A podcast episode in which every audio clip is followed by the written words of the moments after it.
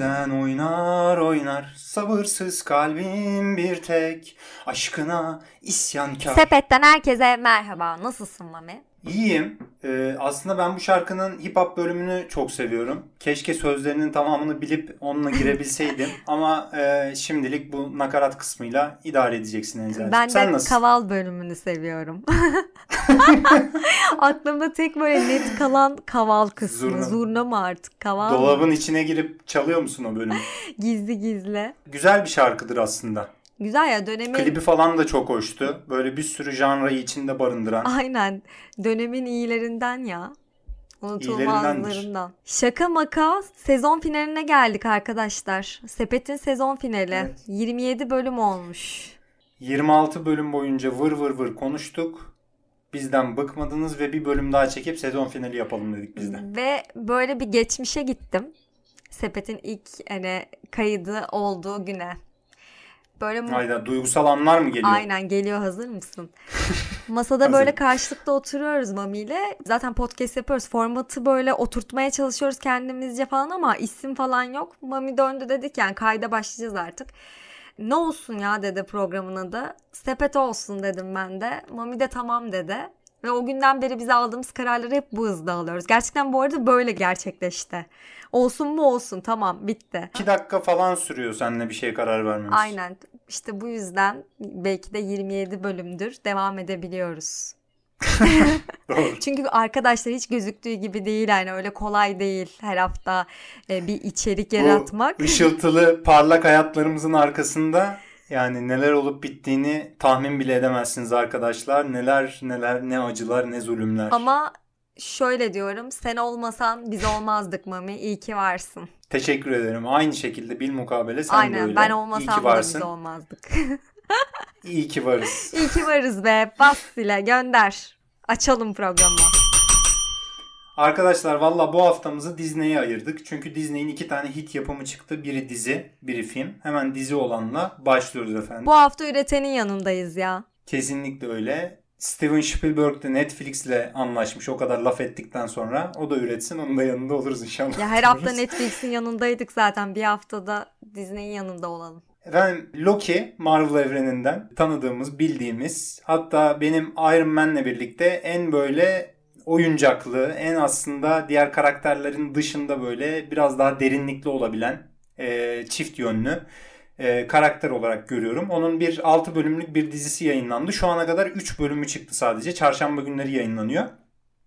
Yaratıcısı da dizinin Michael Waldron. E, Rick and Morty'den ve Doctor Strange'den e, tanıyoruz beyefendiyi. Yazar kendisi. Yönetmeni de Kate Herron diye bir hanımefendi. Onun da daha önce sadece kısa filmleri varmış. Hiç böyle büyük çapta bir iş e, çekmemiş yani.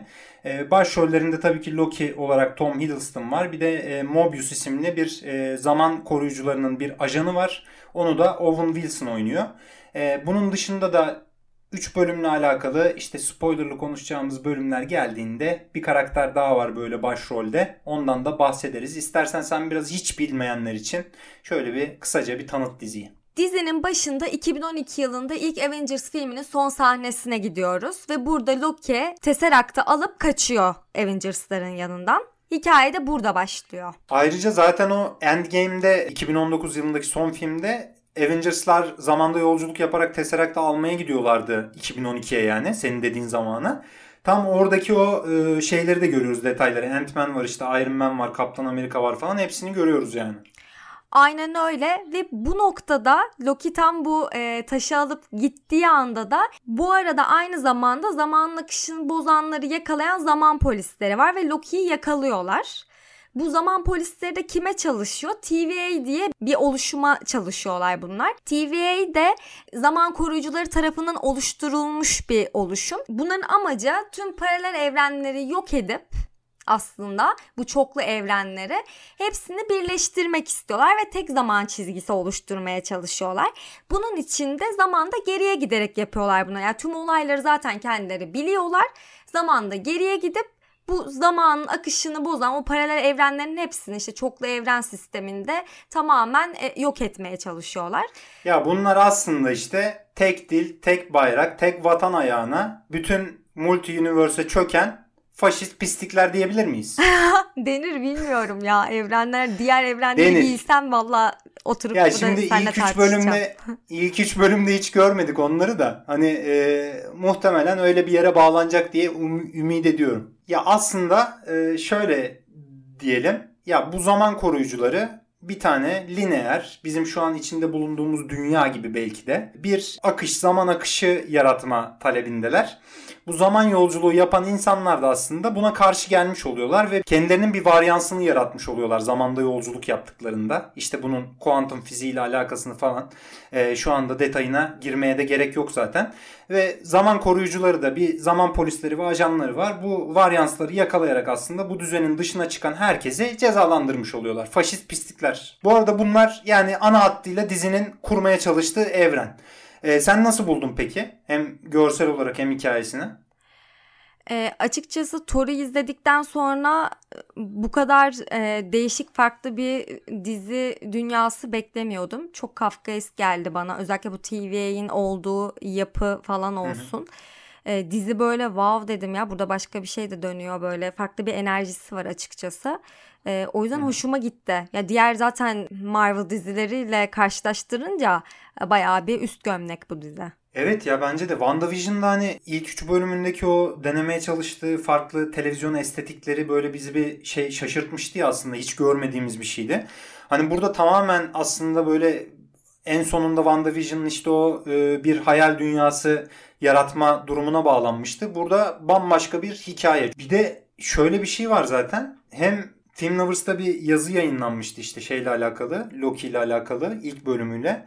1960'larda çekilen Doctor Who'ya çok benziyor. Hem yaratıcısının Rick and Morty yazarlarından olmasından da kaynaklı böyle Rick and Morty'nin o oyuncaklı dünyasına da çok benziyor. Aslında birçok estetiğin hem analog hem dijital hem görsel efektlerin böyle bir arada geçtiği büyük bir yapım var aslında. Senaryosu gibi, senaryosundaki bu işte multi universe'ler, e, farklı zaman dilimleri vesaire e, bir yandan da işte işleyen müthiş bir gizem aksı var dizinin zaten. Her bölüm sonunda diğer bölümü böyle gerçekten merak ederek bekliyorsun yani. O yüzden ben sevdim işi. Ben neyi sevdim biliyor musun? Sonsuzluk taşlarının Hı-hı. sıradanlığının olması çok hoşuma gitti. Çünkü benim Avengers dünyasında asla çok inanmadığım o büyük kahramanların bu taş peşinde koşma meselesi hep böyle e, gülerek izlediğim bir şeydi. Bu dizide tam olarak çekmeceden çıktı ya o taşlar. Dedim ki burada gerçekten evet bir şey yapılıyor yani. Burada farklı bir şey dönüyor. Ya zaten aslında bugüne kadar yaptıkları her şeyin çok üstünde bir ana hikaye kurmuşlar yani. O yüzden nereye bağlanacağını çok merak ediyorum. Hani e, bir sürü işte Loki varyansı olabilir. Her karakterin binlerce varyansı olabilir yani zamanda ya da paralel evrende yolculuk yaptığında. Hani bunu nasıl birleştirecekler diğer hikayelerle ya da buradan sonra artık Marvel evreni nereye dönüşecek Loki hikayesinden sonra onu çok merak ediyorum yani. Yani Loki'nin hikayesi içerisinde şöyle bir şey var. Ee, Üçüncü bölümde bunu anlıyoruz. Yani ikinci bölümde aslında gösteriyor da kendine. Zaman polislerin elinde bir zamanı resetleme cihazı var ve bu cihazı çalarak e, biri sürekli bir oynama yapıyor zamanda.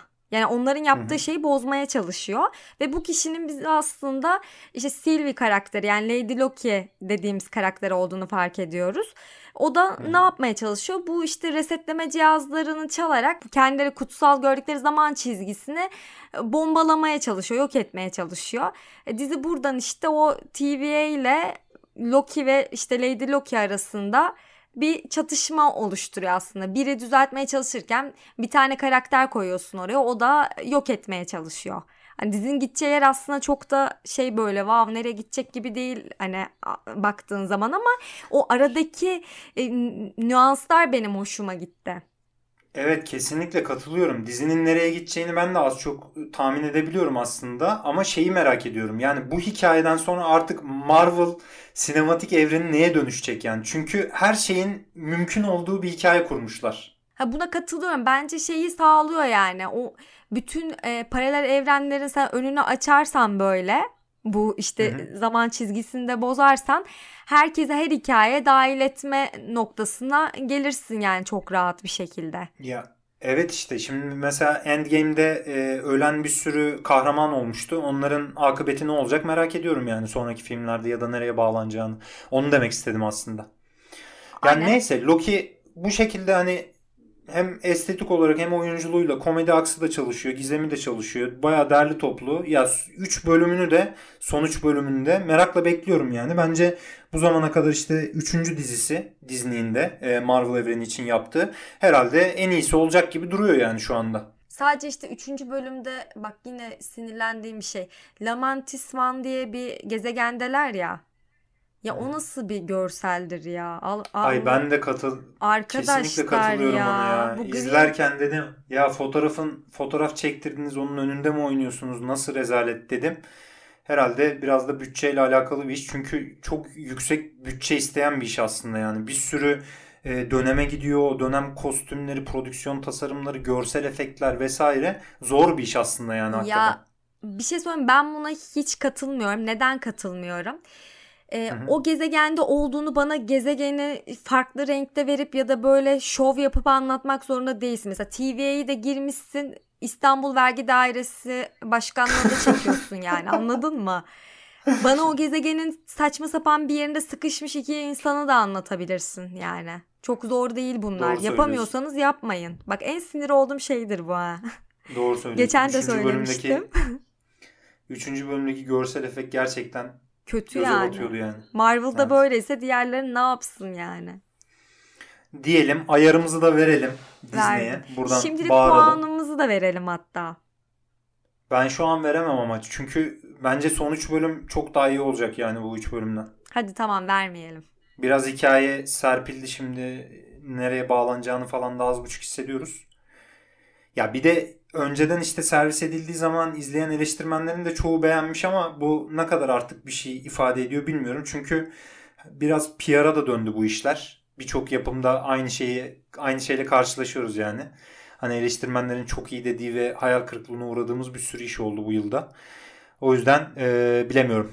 Deyip... Ya ben hiç evrenden uzak bir insan olarak hani sevdim. Hiç bilmesem bile bence kendini kaptırıyorsun bir şekilde ve şu konuyu da bence söylemek gerekiyor.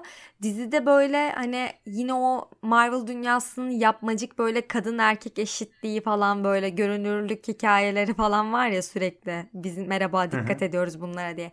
Buradaki mesela Loki ve Lady Loki gerçekten Lady Loki diye bir karakter olduğu içindir belki.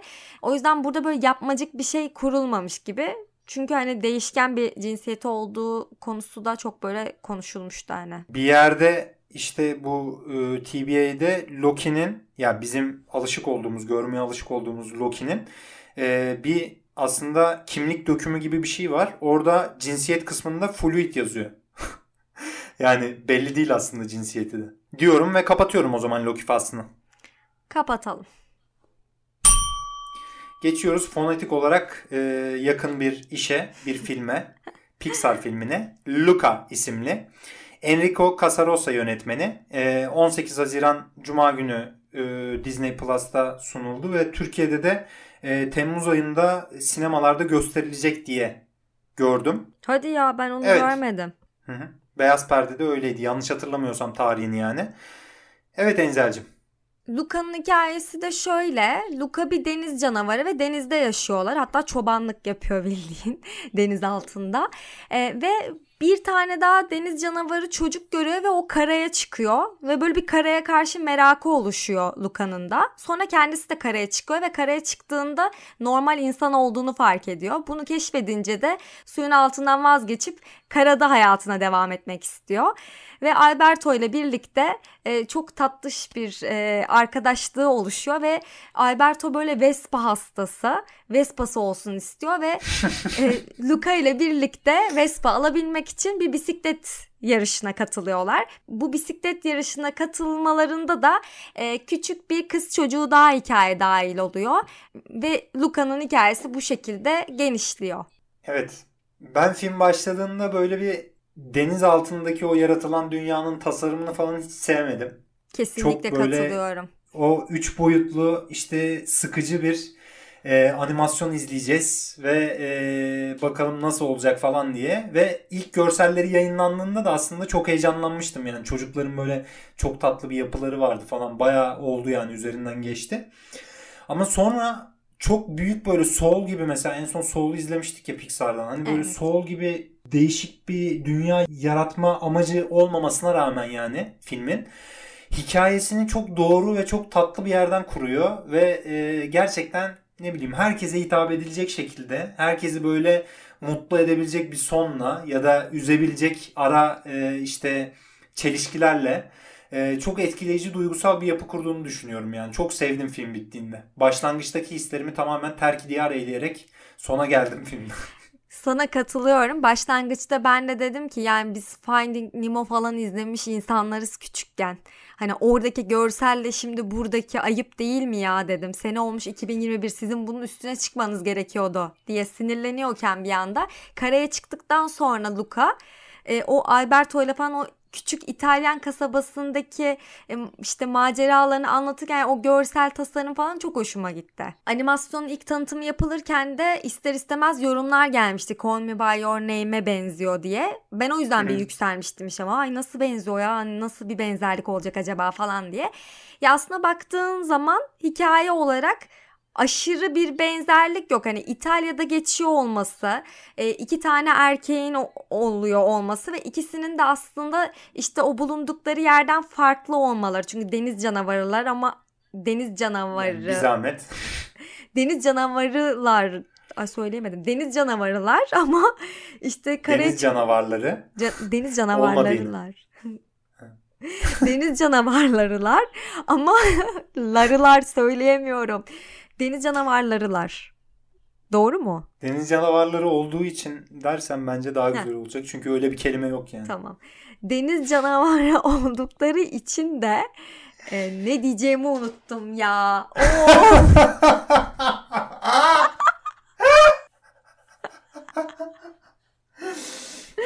ya ne oldu Enzel Hanım? bir dakika.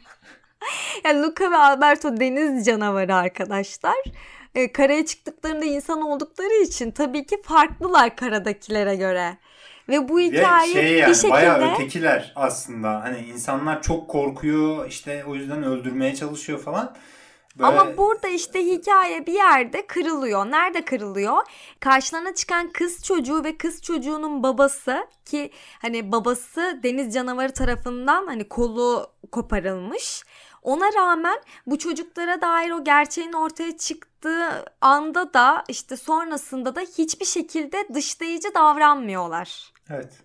Mesela bu beklenenin dışında bir şey aslında. Hani ilk böyle o çatışmayı kurmak için hikayelerde bir hani bunu öğrendikten sonra ama sen öteki taraftansın tepkisi olur ya. Hiçbir şekilde öyle bir klişeye düşmüyor bence. Ama hani bu işte Call Me By Your Name'e benzetiyorsak eğer işte bu queer karakterlerse bence çok açık değil. Hani şeffaf değil o anlamda. Tamamen sen o değil çıkarımı yapıyorsan Ama yapıyorsun. Şöyle bir şey var yani bunu ırkçılık üzerinden de okuyabilirsin. İşte queer e, olmalar üzerinden de okuyabilirsin. Ay ırkçılık hani dediğinde çok... bir dakika şunu da söylemek istiyorum. Lafını bölüyorum da. Şimdi Türkiye deyince ilk akla gelen dışarıda diyorlar ya deveyle mi yolculuk yapıyorsunuz? İşte Türk lokumu falan. Yani bu filmde de İtalya deyince akla gelebilecek en klişe ne, neler varsa her şeyi görüyorsun. Yani yönetmen İtalyan olduğu için ben kabul ettim bunları. yani o komediyi, o klişeler üzerinden yaratılan komediyi kabul ettim yani. Ay işte belki komedi olma kısmı bazen kaçtığı için böyle hani bir Hayır, zaten vermiş bırak olabilir. onu komple İtalyan aksanıyla İngilizce konuşuyorlar bütün film. o İtalya, İtalya'da da zaten. aynen öyle. İtalya'da da öyle kasabalarda o kadar iyi İngilizce bilen de bulamazsınız arkadaşlar yani. Baktım bayağı hepsi İngilizce dili edebiyatı mezunu gibi bayağı İngilizce konuşuyorlar. Shakespeare'leri falan okuyup bitirmişler, yutmuşlar hepsini. Balıkçı, malıkçı. Hayatında bir tane belki İngiliz görmemiştir yani ya da İngilizce bilen biriyle konuşmamıştır. Çok turistik bir yer gibi de değil yani. Bayağı küçük bir Riviera işte. Aynen ve şey ben şeyi de sevdim. Hikayede böyle sürekli tabii ki deniz canavarı olmalarını saklıyorlar. Su geldiği an üstlerine Mecburen, deniz canavarı evet. oluyorlar. Bu şekilde kasabanın içinde dolanan iki tane kadın var. Böyle sürekli dondurma yerken görüyoruz onları. Sonra onlar da deniz canavarı olduğunu son kısımda böyle açıklıyorlar evet. ya. Ya aslında Çok açılma gitti. işte kendini kabul etme, kendini sevme işte ve bir şekilde kimlik özelliklerini böyle benimseyip e, onlarla birlikte toplumun içerisine dahil olma. Bunu her yerden okumak mümkün yani ve bence işte bunu sadece mesela çok düşük bir kısım yapabildiği için birçok kişiyi de sevebileceği bir hikaye yaratmışlar diye düşünüyorum. Ya aslında hikayenin içinde bir yerde e, Luca da e, farklı olana karşı bu tutumu destekleyici şekilde bir davranış sergiliyor. Evet. Ve hepimizin Ve böyle yüreği yüreği dağlanıyor. Gerçekten bir şey söyleyeyim ben orada böyle her şeyi bıraktım bir anda hani hareket. Ben bağırdım. Yapma dedim ya yapamazsın bunu. Ne biçim nasıl iğrenç bir insan oldun iki dakikada dedim.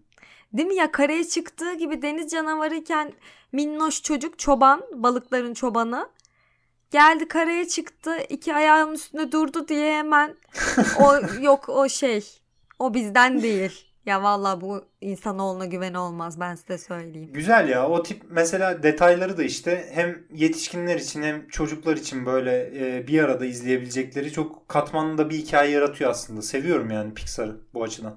Ben de Başarılı seviyorum buluyorum. ve kesinlikle Soul'dan çok daha başarılı bir iş o anlamda. Ya duygusal anlamda beni çok daha fazla etkiledi tabii. Ama Soul'un da bambaşka bir dünyası var yani. Onun da hakkını yemeyelim şimdi.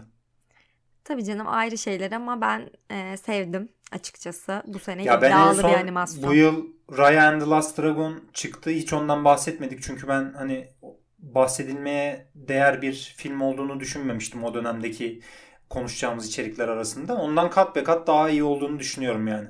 Raya and the Last Dragon'un hem de e, görsel tasarımı çok daha üstün olmasına rağmen şeyden, Luca'dan. Evet işte bazen her şeyde görsel olmuyor ki animasyonda en Evet. önemli kısım yani. Çünkü animasyon Evet. olduğu için. Ya hikaye de aslında o kadar ne bileyim Klişe çok ya. bir yanı yok yani. Kesinlikle klişe Ya bu ama tarz- işlenişi e, karakterlerin işte seslendirme sanatçılarının bir araya geldiği buluştuğu noktada böyle tatlı anlar ortaya çıkmış. Ya bu tarz işlerde benim hoşuma giden daha böyle e, insana yaklaşan kısımları. Hani böyle kahraman yok. Tamam hani doğaüstü şeyler olabilir. Onlar tabii Hı hı. ki hani ayrılıyor da animasyon işte verdiği o hayal gücü falan. Ama daha böyle insana yaklaşan kısmı olması ve daha böyle katmanlı olması ister istemez beni daha yaklaştırıyor. Ya o yüzden Ryan Last Dragon'a o kadar yükselmedim. Zaten klişe bildiğimiz e, yapıda işte kahramanlık üzerine. Kesinlikle Yetti artık onlar yani. Evet. Hele Avatar'ı falan izledikten sonra yani o hikayeyi artık satamazsınız arkadaşlar diyorum. O zaman benden bir üç buçuk yıldız gidiyor. Helali hoş olsun. Ben de aynı şekilde 3,5 yıldızımı veriyorum. Ve sezon finalimizin sonuna geldik Enzel. Aynen. Bir sezonu bitirdik Mami. 27 bölüm. Evet, Daha nicelerine inşallah. nicelerine. Önümüzdeki yıl herhalde Eylül ayında başlarız. Zaten sinemalar da açıldı. İstanbul Film Festivali de bir yandan 45 liralık biletleriyle devam ediyor arkadaşlar. Ee, hepinize güzel, keyifli, olabildiğince az anksiyeteli ve sinir bozucu olaylardan dezenfekte edilmiş bir yaz diliyorum. Umarım Eylül'de yine karşınızda oluruz. Hepinize keyifli yazlar. Bizi unutmayın diyorum ben. En çok bizi unutmayın tamam mı? Döndüğümüzde burada bulmak istiyorum size. Görüşmek dileğiyle. Hoşçakalın. Hoşçakalın.